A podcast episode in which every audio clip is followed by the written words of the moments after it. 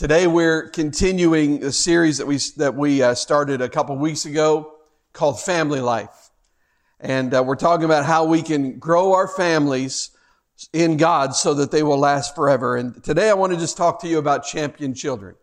And so, as I in 1 Samuel 17, here we find the story. It's it's probably my favorite story in the entire Bible. I, it was my favorite growing up. Well, it was right there with Samson. You know, anything Samson did, I really thought that was cool. Um, and I always wanted to, you know, grow my hair out so I'd be strong. And, and I always ate spinach because Popeye was strong, you know, so I did all those things. But, but this one, I love this one. Probably I, I was partial to it probably because of the main character in it. We shared a name with my name being David and this is a story of a little boy who killed a giant. So we're going to read, this is going to be a little bit lengthier, a little longer reading than what we usually do, but I want to read the entire story so that it will all be fresh in our minds. And then I want to share with you from uh, what God's laid in my heart today. So 1 Samuel chapter 17, we're going to pick it up in verse 17. And Jesse said to David his son, Take for your brothers an ephah of this parched grain and these ten loaves and carry them quickly to the camp to your brothers. Also take these ten cheeses to the commander of their thousand.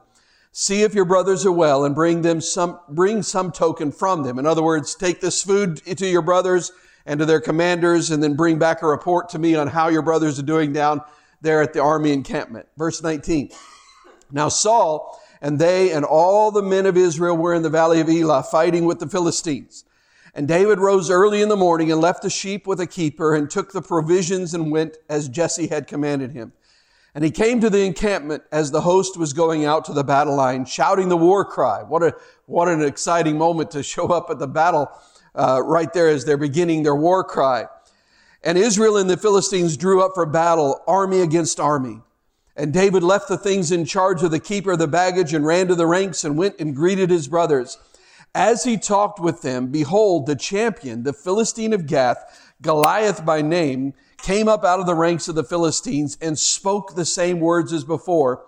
And David heard him. Now we didn't read the first part of the chapter, but that's where Goliath would came up, came out and he challenged the armies of Israel and he said to them, send out a, uh, send out a man, send out your champion, send out a, so that I'll fight with him. And so he's doing this again. It's the same thing he's been doing day after day. Um, and, and only this time it says, and David heard him. All the men of Israel, when they saw the man, fled from him and were much afraid. And the men of Israel said, Have you seen this man who has come up? Surely he has come up to defy Israel, and the king will enrich the man who kills him with great riches, and will give him his daughter and make his father's house free in Israel. Now, free in Israel just means that he would never have to pay taxes anymore. How many of you would like to be free in the United States? You know what I'm talking about? Uh, the, the king would declare that he and his family and all of his descendants would be tax free forever. Verse 26. And David said to the men who stood by him, What shall be done for the man who kills this Philistine and takes away the reproach from Israel?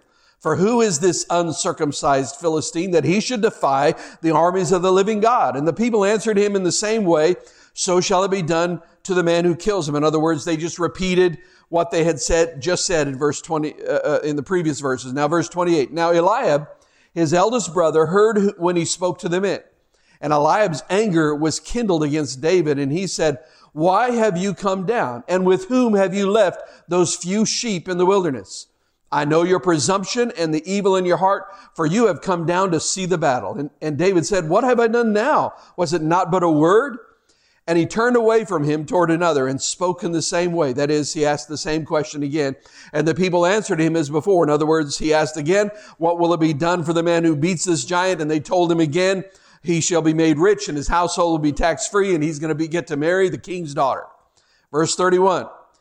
When the words that David spoke were heard, they repeated them before Saul and he sent for him. And David said to Saul, let no man's heart fail because of him, because of Goliath. Your servant will go and fight with this Philistine. And Saul said to David, you're not able to go against this Philistine to fight with him, for you are but a youth, and he has been a man of war from his youth. He was, he was a child. David was a child too young to go and even be in the army. And he, he was good for nothing in their eyes, but to keep the sheep. And Goliath was a man of war from his youth. But David said to Saul, Your servant used to keep sheep for his father. That's usually, that's probably not a, the way you would expect to start an argument about why you would go out for this giant. Hey, I used to be a shepherd. Uh, but he goes on, he says, And when there came a lion or a bear and took a lamb from the flock, I went after him and struck him and delivered it out of his mouth. And, and if he arose against me, I caught him by his beard and struck him and killed him. That's, that's incredible to me. This is why I love this story. He said, if a lion came and took a lamb, I would snatch the, the lamb out of the lion's mouth. And if he came at me because I took the, the lamb away, I'd grab his beard and beat the lion to death with my own bare hands. All right, that's impressive. Your servant has st- struck down both lions and bears, and this uncircumcised Philistine shall be like one of them, for he has defied the armies of the living God. And David said, The Lord who delivered me from the paw of the lion and the paw of the bear will deliver me from the hand of this Philistine. In other words, you see there, David realized he didn't do that with, against the lion and the bear because he was so strong, but he set, recognized the hand of God in helping him in those situations. And Saul said to David, Go and the Lord be with you. Then Saul clothed David with his armor. He put a helmet of bronze on his head and clothed him with a coat of mail. And David strapped his sword, that is Saul's sword, over his armor. And he tried to, in vain to go, for he had not tested them. Then David said to Saul, I cannot go with these, for I have not tested them. So David put them off. Then he took this, his staff in his hand and chose five smooth stones from the brook and put them in his shepherd's pouch. His sling was in his hand, and he approached the Philistine. And the Philistine moved forward and came near to David with his shield bearer in front of him. And when the Philistine looked and saw David, he disdained him. That is, he thought him of no account. He thought he was of no importance whatsoever. For he was but a youth, ruddy and handsome in appearance. And the Philistine said to David, Am I a dog that you come, at, come to me with sticks? And the Philistine cursed David by his gods. The Philistine said to David, Come to me and I will give your flesh to the birds of the air and to the beasts of the field. Then David said to the Philistine, You come to me with a sword and with a spear and with a javelin, but I come to you in the name of the Lord of hosts, the God of the armies of Israel, whom you have defied. This day the Lord will deliver you into my hand, and I will strike you down and cut off your head. And I will give the dead bodies of the host of the Philistines this day to the birds of the air and to the wild beasts of the earth, that all the earth may know that there is a God in Israel, and that all this assembly may know that the Lord saves not with sword and spear, for the battle is the Lord's, and he will give you into our hand. Let's pray together. Heavenly Father, I thank you so much for this wonderful account of the events of that day. And I, I, thank you, God, that we can know this story is true. We, we thank you that we know beyond a shadow of a doubt that, that this is, this was a real fact. This, it, it's in your word that that this was a real little boy, a real battle, a real giant, and a real victory. So thank you, God. And I, I, just pray now that you would speak to us in this passage. Speak through me, God, in such a way that we may be wiser, that we would be more like Jesus than we were when we came in. And I'm believing you, God, that every person hearing my voice will leave here saying, today, the Lord has spoken to me. I, I don't want them leaving saying, Pastor Dave preached a great message. I'm asking God they, they'll be able to say, that God was in this place and He spoke to me. I believe you for that. In the strong name of Jesus, I pray. Amen. You know, the wonderful thing about reading the Bible is that the stories are true. There, there, are, there are wonderful things to be learned from make believe stories. I, I like to read stories. I love stories, but they're, but they're make believe when they're fiction, and therefore I'm never quite sure how securely I can put my confidence in those stories. However, when you read a story out of the Bible, then you know beyond a shadow of a doubt that what is being taught in that story is for your good and, and for making you stronger because it's from God. The Bible never lies. It's so this story is not just a make believe story. I mean, we're not talking about Superman here. Superman is make believe. He's not real. We're not talking about Captain America. We're not talking about Spider-Man. Or for those of you that may be a little bit older and more discreet in your taste, we're not talking about Jack Reacher. All right. But th- they're all make believe. What we're talking about is a real little boy. We're talking about a real battle. We're talking about real armies. This is a story that really happened. It's a historical fact. It's a true story and probably one of the most exciting stories that, that has ever been told. Now, I want you to get the picture. I want to recap the, the story. David is sent by his father Jesse from Bethlehem over to the place where a battle is going on and the troops of the Philistines would line up on one side of the valley and the troops of the Israelites would line up on the other side of the valley and then the, the armies would clash in the middle down in the, in the valley. And let me tell you, when those armies clashed, it was horrible. And, and if there wasn't a decisive victory in that battle, then the next day they would fight again.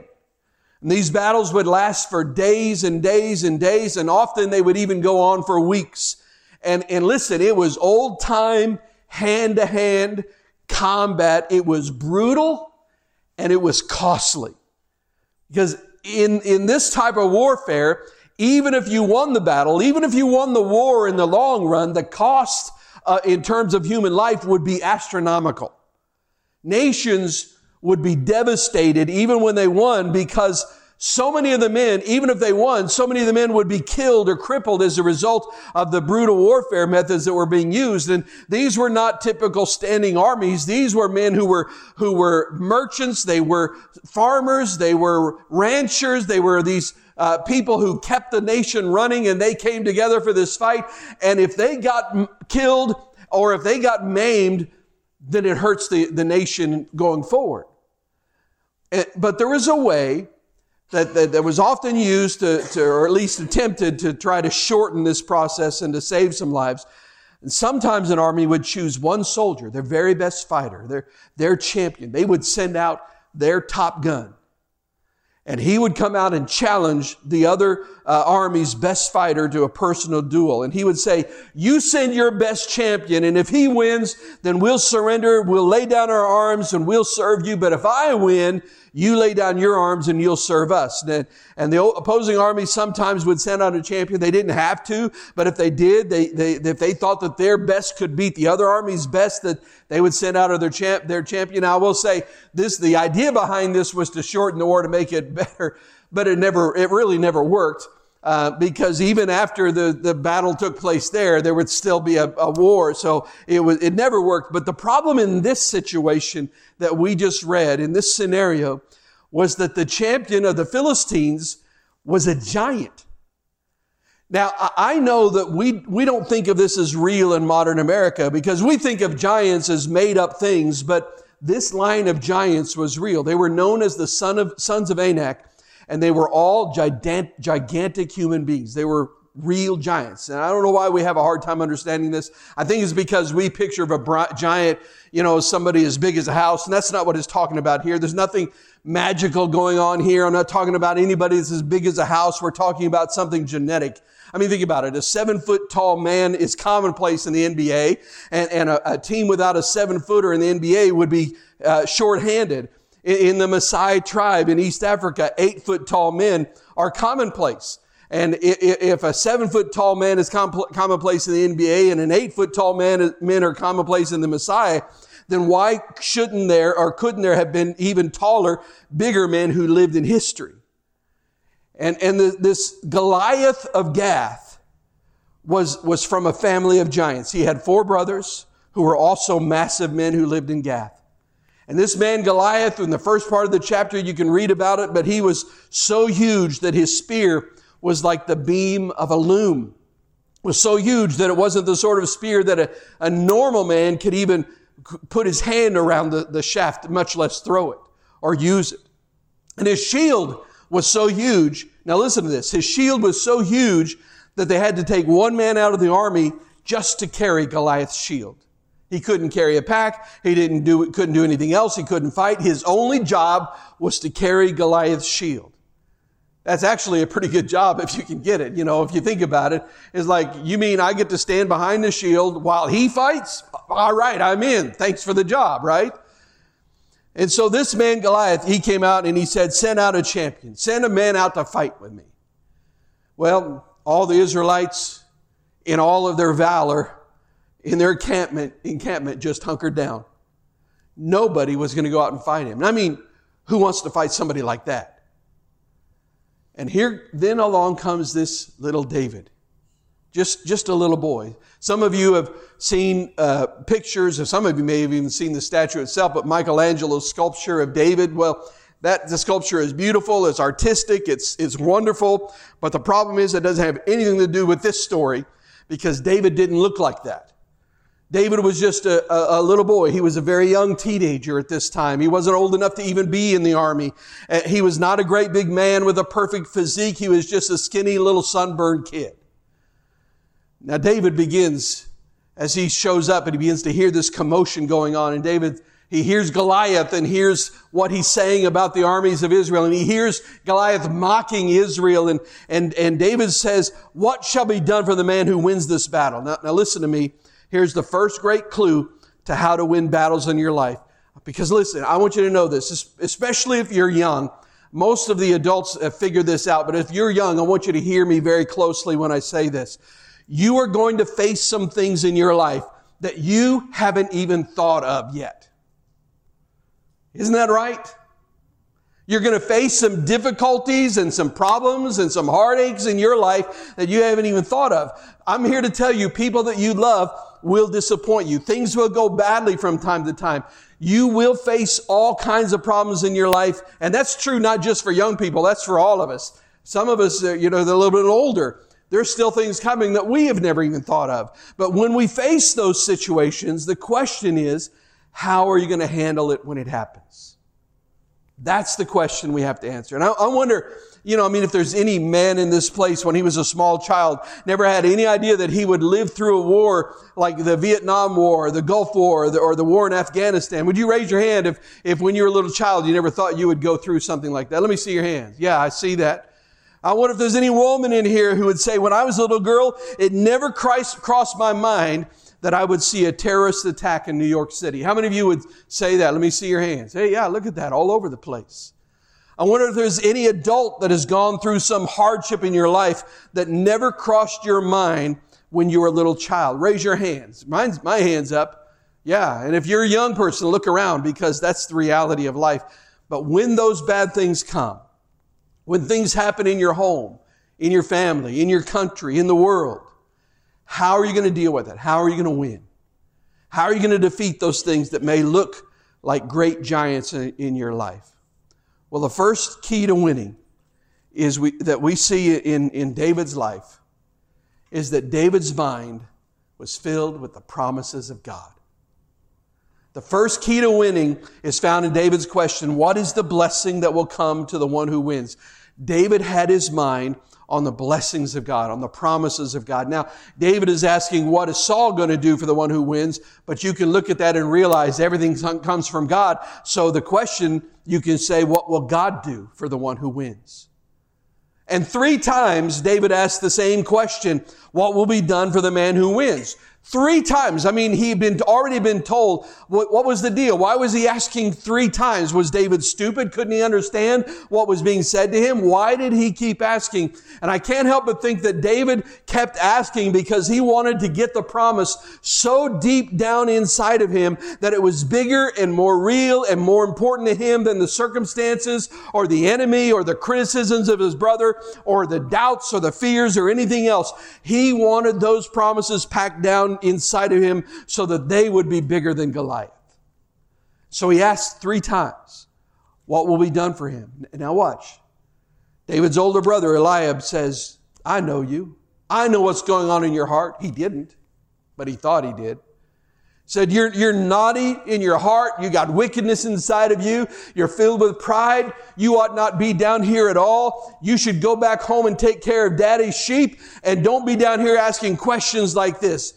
Why was he so upset? Well, may have been some jealousy there, but he was probably feeling maybe a little embarrassed.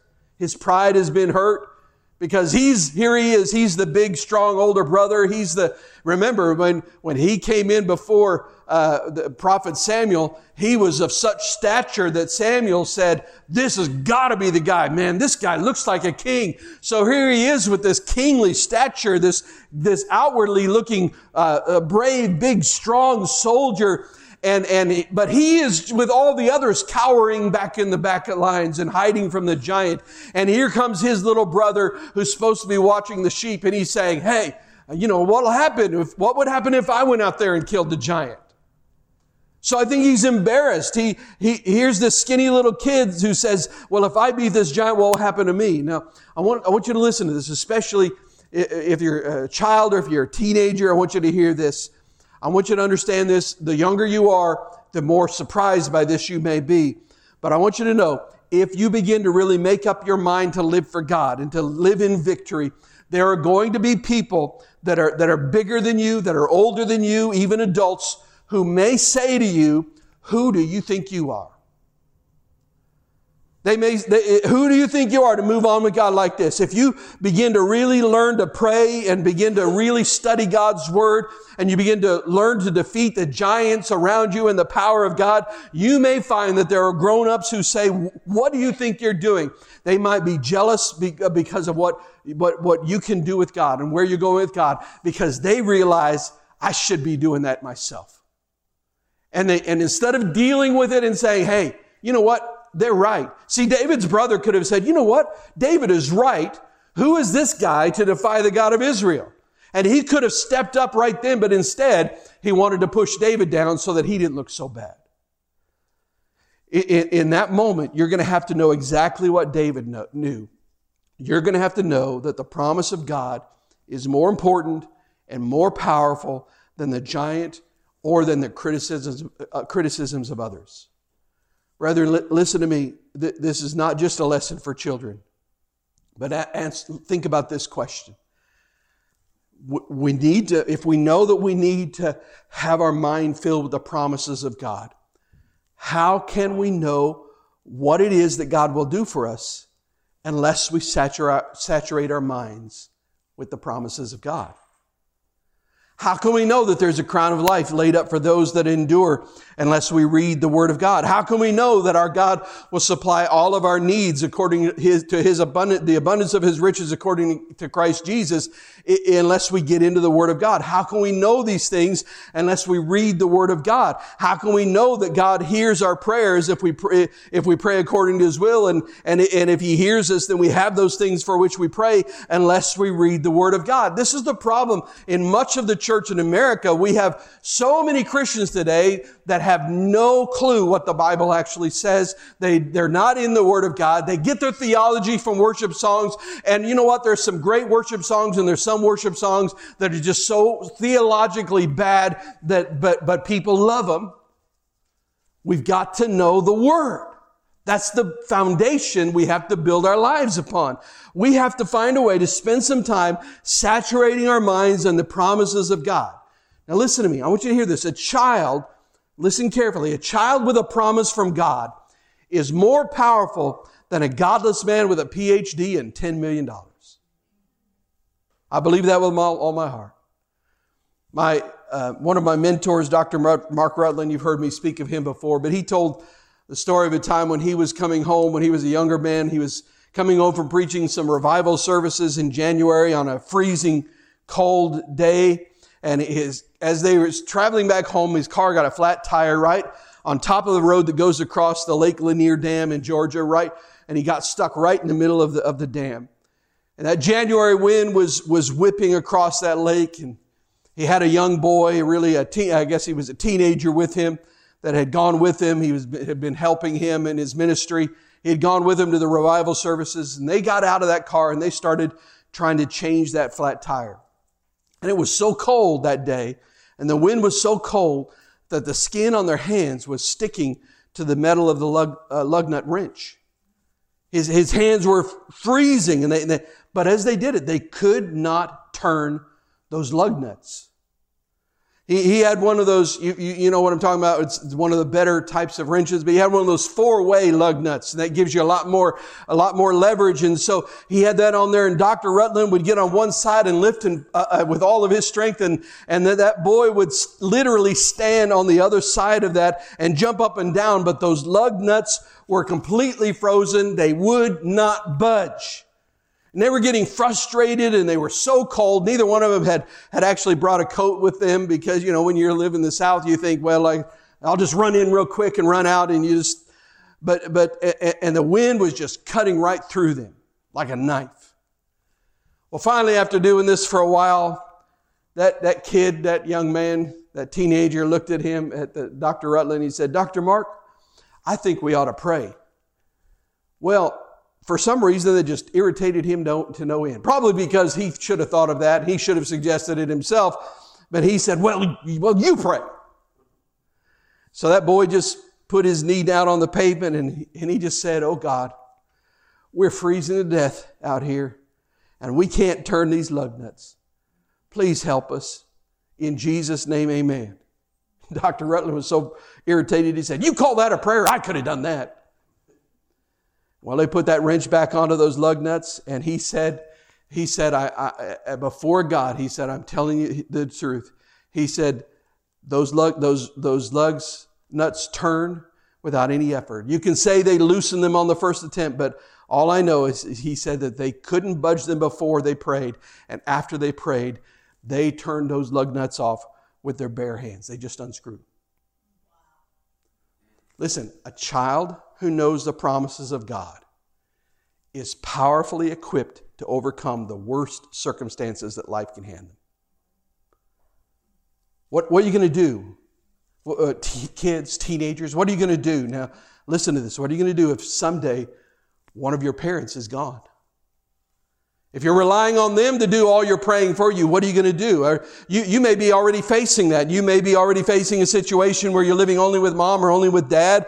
Uh, but uh, how are you going to handle that at times when you're alone and you're feeling afraid about your household. Now, listen to this promise. The promise of God is this. He said, Jesus speaking, He said, I will be with you always, even until the end of the world.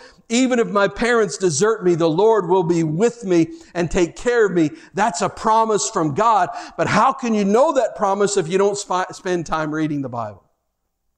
How, what are you going to do if someday somebody you love gets so sick and they come to you, somebody comes to you and says, all right, such and such a person, grandpa, grandma, your, your mom, your dad, your, your son or your daughter, one of your grandkids, somebody you love is so sick that they're going to die. How are you going to handle that? Well, listen to this promise from God. Even though I walk through the valley of the shadow of death, I will fear no evil. Why? For you are with me. You are with me. That's a promise from God. You have God's word on it. Saturate your mind with the promises of God so that no matter what circumstances come against you, instantly, instantly, the word of God comes up from within you to know what God will do for you, for those who, who overcome. David said, I want to know what will come to me if I win this battle. If, if, if, we're just fighting and we don't even know what's going, what's going to be ours, then what's the point? But David, he, he wanted to know what's going on. David said, tell me again about this beautiful daughter of the king that I get to marry. Tell me again about this money. Tell me again about the honor. Tell me again, did you say tax free? Well, listen, we have greater promises than those things, and our minds must be filled first with the promises of God. Second thing, David's mind was filled with the promises of God. But secondly, David's mouth was filled with the victory of God. Goliath looked at him and he was just, he hated David. He, David, Goliath said, I'm going to kill you. I'm going to just chop your body up into little pieces and I'm going to feed you to the birds. And David said, you come out against me in the name of your God with a spear and a sword, but I'm not afraid of you at all. Not at all. Because I come against you in the name of, of the Lord. And, and, and, you know, we have to know, here's what we know. We have to know the source of our victory and we must be willing to proclaim it, to speak out the victory of God no matter what. Listen to me. I'm telling you, everybody else on that battlefield watching what was going on there, nobody else was speaking anything about the victory of God in that moment. The Philistines were, were saying, Oh, this is going to be great. Watch this. This will be hilarious. This is going to be a piece of cake. All the Israelite soldiers, they're thinking to themselves, uh, you know, I mean, I'm a soldier and I'm not going out there. What's this little shepherd boy think he's going to do? Nobody believed that David was going to win that battle, but David believed God would win the battle in, for him. And he began to proclaim the victory of God in that situation saying, I know my God is bigger than that giant. I know my God can beat that giant. I know what this, what the truth is. David's past had prepared him for that, for victory against Goliath.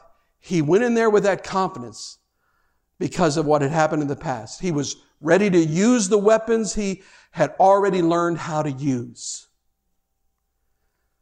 We read it. It was a fascinating part of the passage.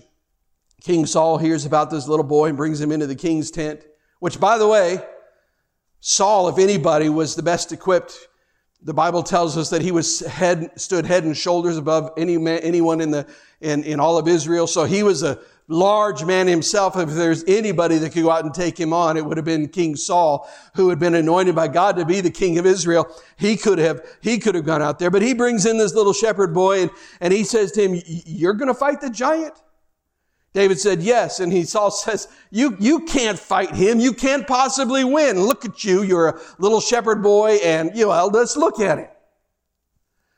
David said to him, You know what? I was tending my father's sheep when a lion jumped out of the bushes and tried to take one of the sheep away. So I jacked his jaw and he died. The skinny little kid punched this lion's lights out. And he said, a bear came and I grabbed him by the throat and I knocked his block off. The skinny little kid killed a bear with his bare hands. No pun intended, but you can leave it, uh, use it if you want to. David said, if, if, if God did that through me, if God could, could win those battles, why should I be afraid of a giant?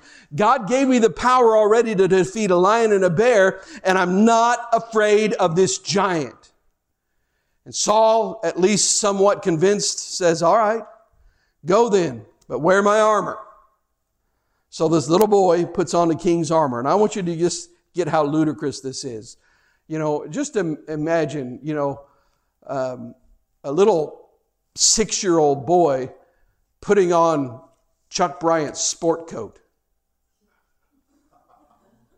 it's not going to fit, is it? You know, how many of you, when you're, you know, your kids were little, they would dress up in your clothes. They, I remember my girls walking around with my shoes on and it looked hilarious. You know, eh, they, they didn't look like they were ready for battle, but they were ready for the circus. I think that's what they were ready for. But, uh, but, but I want you to just get your mind around how ludicrous this has to be. Saul puts his armor on David, puts his, puts his breastplate on him. Remember, Saul is head and shoulders above the rest of Israel, so he's a big, big man. And David's just a teenage kid, skinny little teenage kid. And, and he puts his breastplate on him, and it, you can just see it. It hangs down to his knees. And then he puts his helmet on him, and it just, I picture it, just flops around and covers his eyes. And he's like, oh, and then, and then he ties the king's sword on him and, and it's the tip of it's dragging the ground and he's standing there and this just looks foolish. And, and, and he, he puts on this king's, great king's armor and the king says, all right, all right, now you're equipped. Go fight the giant. But David finally says, I can't, I can't go with these. Look at me. He said, I haven't tried these. I don't know how to use this equipment. I've never done this before with these things. He said, I have weapons that I have tried. I have weapons that I know how to use. I don't need these things. I'm ready. Now, every young person and every child within the sound of my voice, listen to me. Sometimes the devil will tell you that when you're grown, then you can learn to play. That's a pray. That's a lie. Sometimes the devil will tell you that when you're all grown up, you can learn to speak out God's victory. That's a lie. Begin now to spend every single day of your life, a little bit at a time, talking to God and listening to God. Learn how to get in with God now. You're not too young to learn how to pray. You can learn to catch hold of God and to pray and believe God for things to happen in your family, in your own life, in your mom's life, in your dad's life, in your brothers and sisters' life, you can make a difference with your prayers. I don't care how young you are. Your prayers have great power with God. You, you don't, you don't want to be, get to, get to be my age, which is ancient. I mean, listen, I, I was born just, just after the Civil War ended. So, you know, that tells you how old I am. At least it feels that way. Somebody once said, you're only as old as you feel. And I was so depressed, I said, Man, I'm 106. I didn't know that till you told me that, but, but you don't want to get to be my age and not know how to pray. You don't want to, to, get to be my age and then start learning how to pray. You don't want to, you don't want to get to my age and have weapons that you've never tried. You, there, there are adults in this room, in this church right here, that are grown people that still don't know how to pray. Learn to pray now.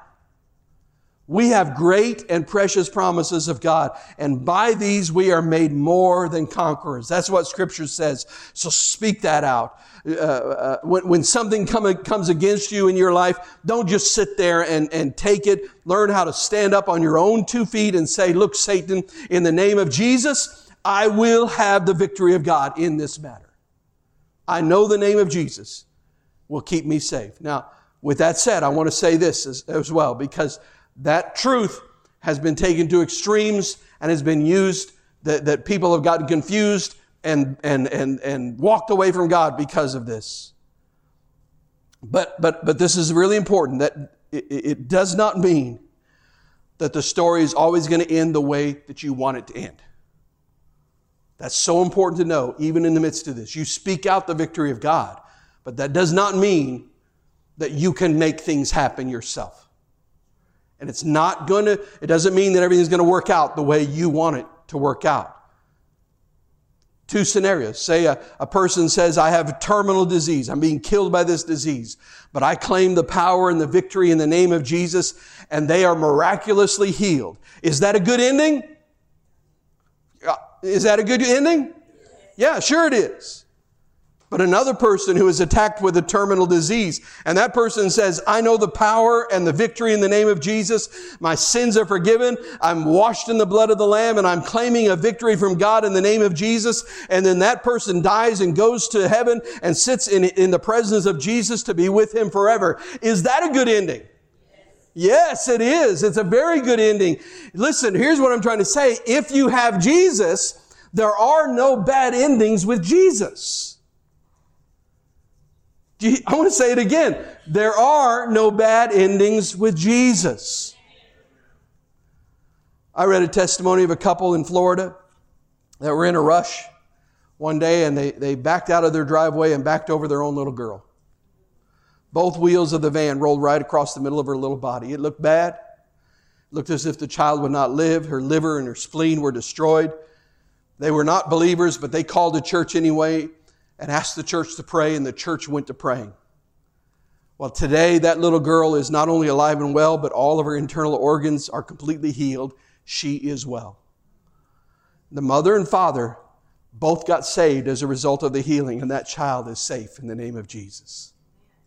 There's power in prayer. Speak the victory of God. Our minds must be filled with the promises of God. Our mouths must be filled with the words of God.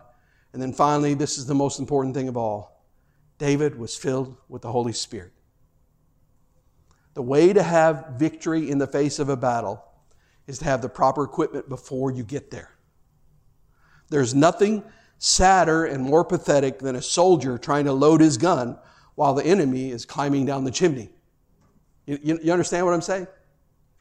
You have to be prepared before you get there, or it's going to defeat you.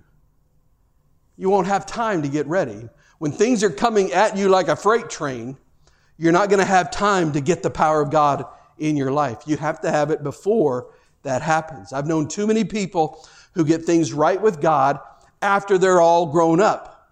And you know what? The common theme that I hear from all of those people are this I wish I hadn't wasted all those years. I wish I would have done it younger when I was younger. I, have talked with adults whose lives were a complete wreck. Things were coming against them and that, they had no power to deal with. They had no strength, no wisdom, no courage. They were completely hopeless, lost, and confused. And their lives were wrecked because they didn't have the power of God before they got there. Everything that happens to them just defeats them and knocks them down. But my question is, what if they had been filled with the Holy Spirit of God when they were six? What if they had had the, if they had the Spirit of God working in their mind, in their body, in their spirits all those years? Years later, it, it, when life began to cave in around them, they would have had something, but instead they were empty and powerless. There was no strength. They can't handle their, their, their own life because as the enemy comes in the windows, then they're trying to load their guns. You have to have it before you get there. And here's the thing the great secret of David's victory over Goliath in 1 Samuel 17 is not even listed in 1 Samuel 17. It's in chapter 16.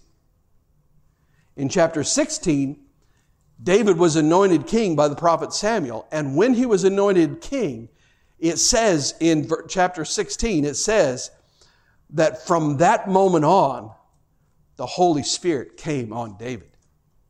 From that moment on. Listen, there's nothing more wonderful that can happen in the life of a child. Listen, give a child $10 million and it, it might do nothing but ruin him and make him unhappy in the long run.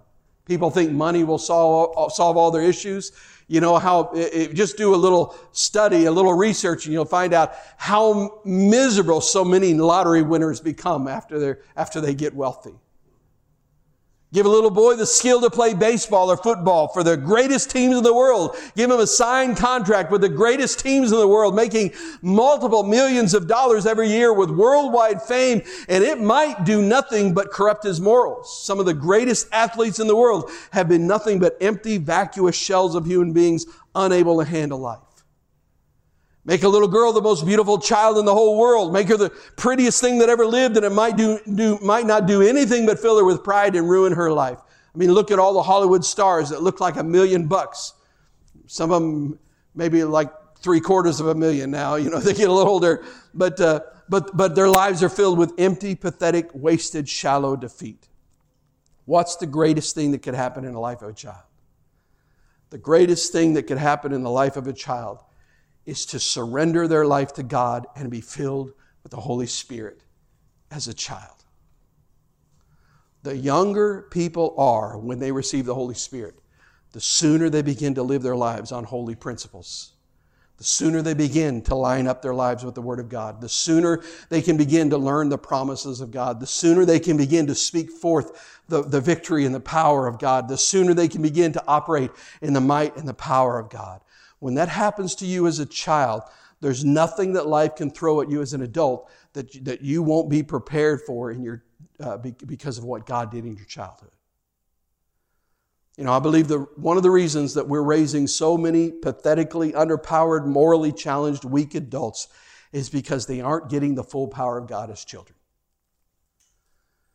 Listen, my deep prayer for my children is not that they'll be rich or famous or powerful or talented. Or, or you know what? It's not even ultimately that they'll be happy. My deep prayer for my girls is that they'll be holy. Because, listen, I know if, if they get the holiness thing right, the happiness thing is going to follow because there'll be a contentedness in their life. I believe that the greatest, most important thing you can pray for is for your child to be holy, to know God, to love God, to walk with God. It's more important than anything else. Now, I'm not saying don't pray for the other things, but I'm saying that is the highest priority. And when Samuel laid his hands on little David there in his father's house in Bethlehem, he was not only anointed as a future king of Israel, but he was personally empowered with the Holy Spirit. What difference would it make in a church or in a community if a child received the full, full power of God? I'm going to close. I'm going to read a story and we're going to close with this. There was a great man of God. His name was Reverend Evan Roberts, and he was preaching in Wales back in the latter part of the 19th century. He was scheduled to preach uh, in a service in a large town and on his way to that town to preach, he encountered a young 11 year old boy who was sitting at a crossroads. This boy flagged down the carriage of the great man of God and he said, Reverend Roberts, please turn to our village and preach at our village. Reverend Roberts said, Have the adults in the village sent you here to fetch me? And he said, The boy said, No, no one knows I'm here. Reverend Robert said, Are your mommy and daddy praying for me to come to the village and preach? And the boy said, No, I'm praying for my mommy and daddy to get saved. The boy said, I read a newspaper article about what happened when you were preaching at a certain place. I heard about revival. I heard about people getting saved. I heard about the power of God. And I've been praying and praying and praying every day. And when I heard that you were going to go into such and such a town to preach, I've been sitting out here by the side of the road waiting for your carriage. Now I'm pleading with you. Please come to my town and preach. Reverend Roberts said, but for the intercession of a single child, my heart has been turned.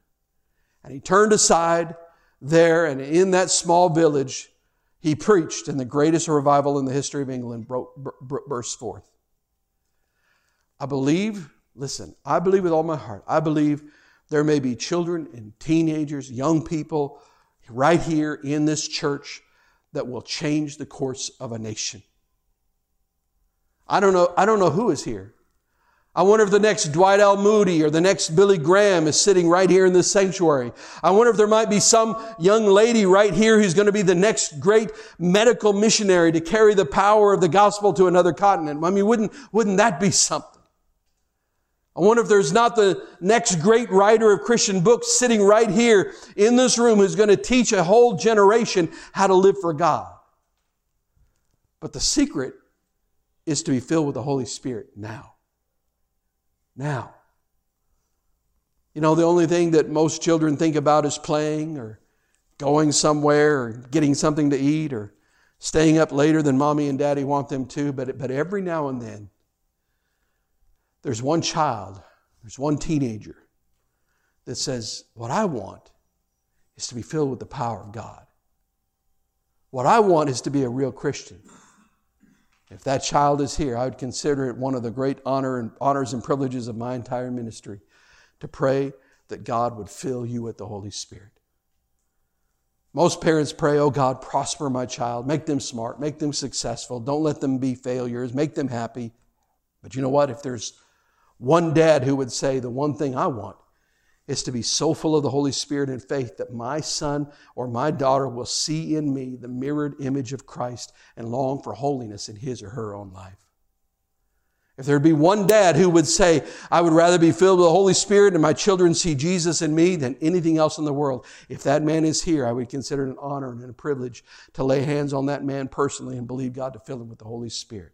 That his children might see in him the image of the great grace and, and, uh, and goodness of God. I wonder if there might be somebody here that would say, like David, I don't know what giants lie ahead. I, I don't know what I'm going to face in the future. But what, I, but what I know is that I want to be filled with the Holy Spirit now so that I'll be prepared for anything that comes my way. Here's the promise, and then we'll close. Luke 11 13 says, If you then, who are evil, know how to give good gifts to your children, how much more will the Heavenly Father give the Holy Spirit to those who ask Him? Young people, I want to ask you a question. If you went to your dad and you asked him for a candy bar, how many of you believe that he'd hit you on the head with a brick? No, no, he'll not do that. He, he might tell you no, and it may feel like that to you, but he's not going to hit you in the head with a brick. Or if you get up in the morning and you go to your mom and you say, Mom, I'm hungry. Can I have a bowl of cereal? Would she hand you a poisonous spider? No, no. She wouldn't do that. She'll, she'll give you some breakfast. Or she might tell you to get your own, but she'll provide it anyway. If you say, Dad, let's go to the restaurant and eat some fish, would he say, okay, here's some fish, and then hand you a rattlesnake? Of course not. That won't happen. How much more then, if you said to God, our Heavenly Father, who's a better parent than any mom or dad ever in the history of the world, if you said to him, God, fill me with the Holy Spirit, how many of you believe that God will actually give you that gift? He will fill you. Yes. Because God is good. He wants you to have that. How would you like to be filled with the Holy Spirit? That's the key. Whether you're young or old, that's the answer. I want you to bow your head, close your eyes. I want to pray for you. Heavenly Father, as we stand here in your presence, I just know, Lord God, that you have great plans, plans that we can't even begin to imagine for your people. Some of us, we've, we've probably spent and used up most of our life, and hopefully, God, those things have been done for you. But God, there are many in this room, many in this church that, that literally have a lifetime to give to you. And you have such incredible plans for them. You, there's so many great things that you want to accomplish in them, and they're but Lord, it starts with just coming to you and surrendering our lives and allowing you to fill us with your spirit. You're the one that sets us free. You're the one that empowers us. You're the one that makes a difference in our life. And Lord, I pray that if there's anybody in this room that is hungry that says, I want to be filled with the Spirit. If there's a, a, dad or a mom here that says, That's what I want, I want to be filled with the Spirit so that my kids will see in me the reality of what Jesus can do. Lord, I pray that in Jesus' name, if, that you would, would, would just feed that desire, but God, that also that you would hear that prayer. We believe, God, that if we ask you for this, that you're not going to give us something else. You're, gonna, you're not going to allow even the enemy to give us some, some uh, fake thing in, in its place, but you're going to give us the gift of the Holy Spirit because we know you're a good father. You're the best father. There's no one like you. You're such a good God.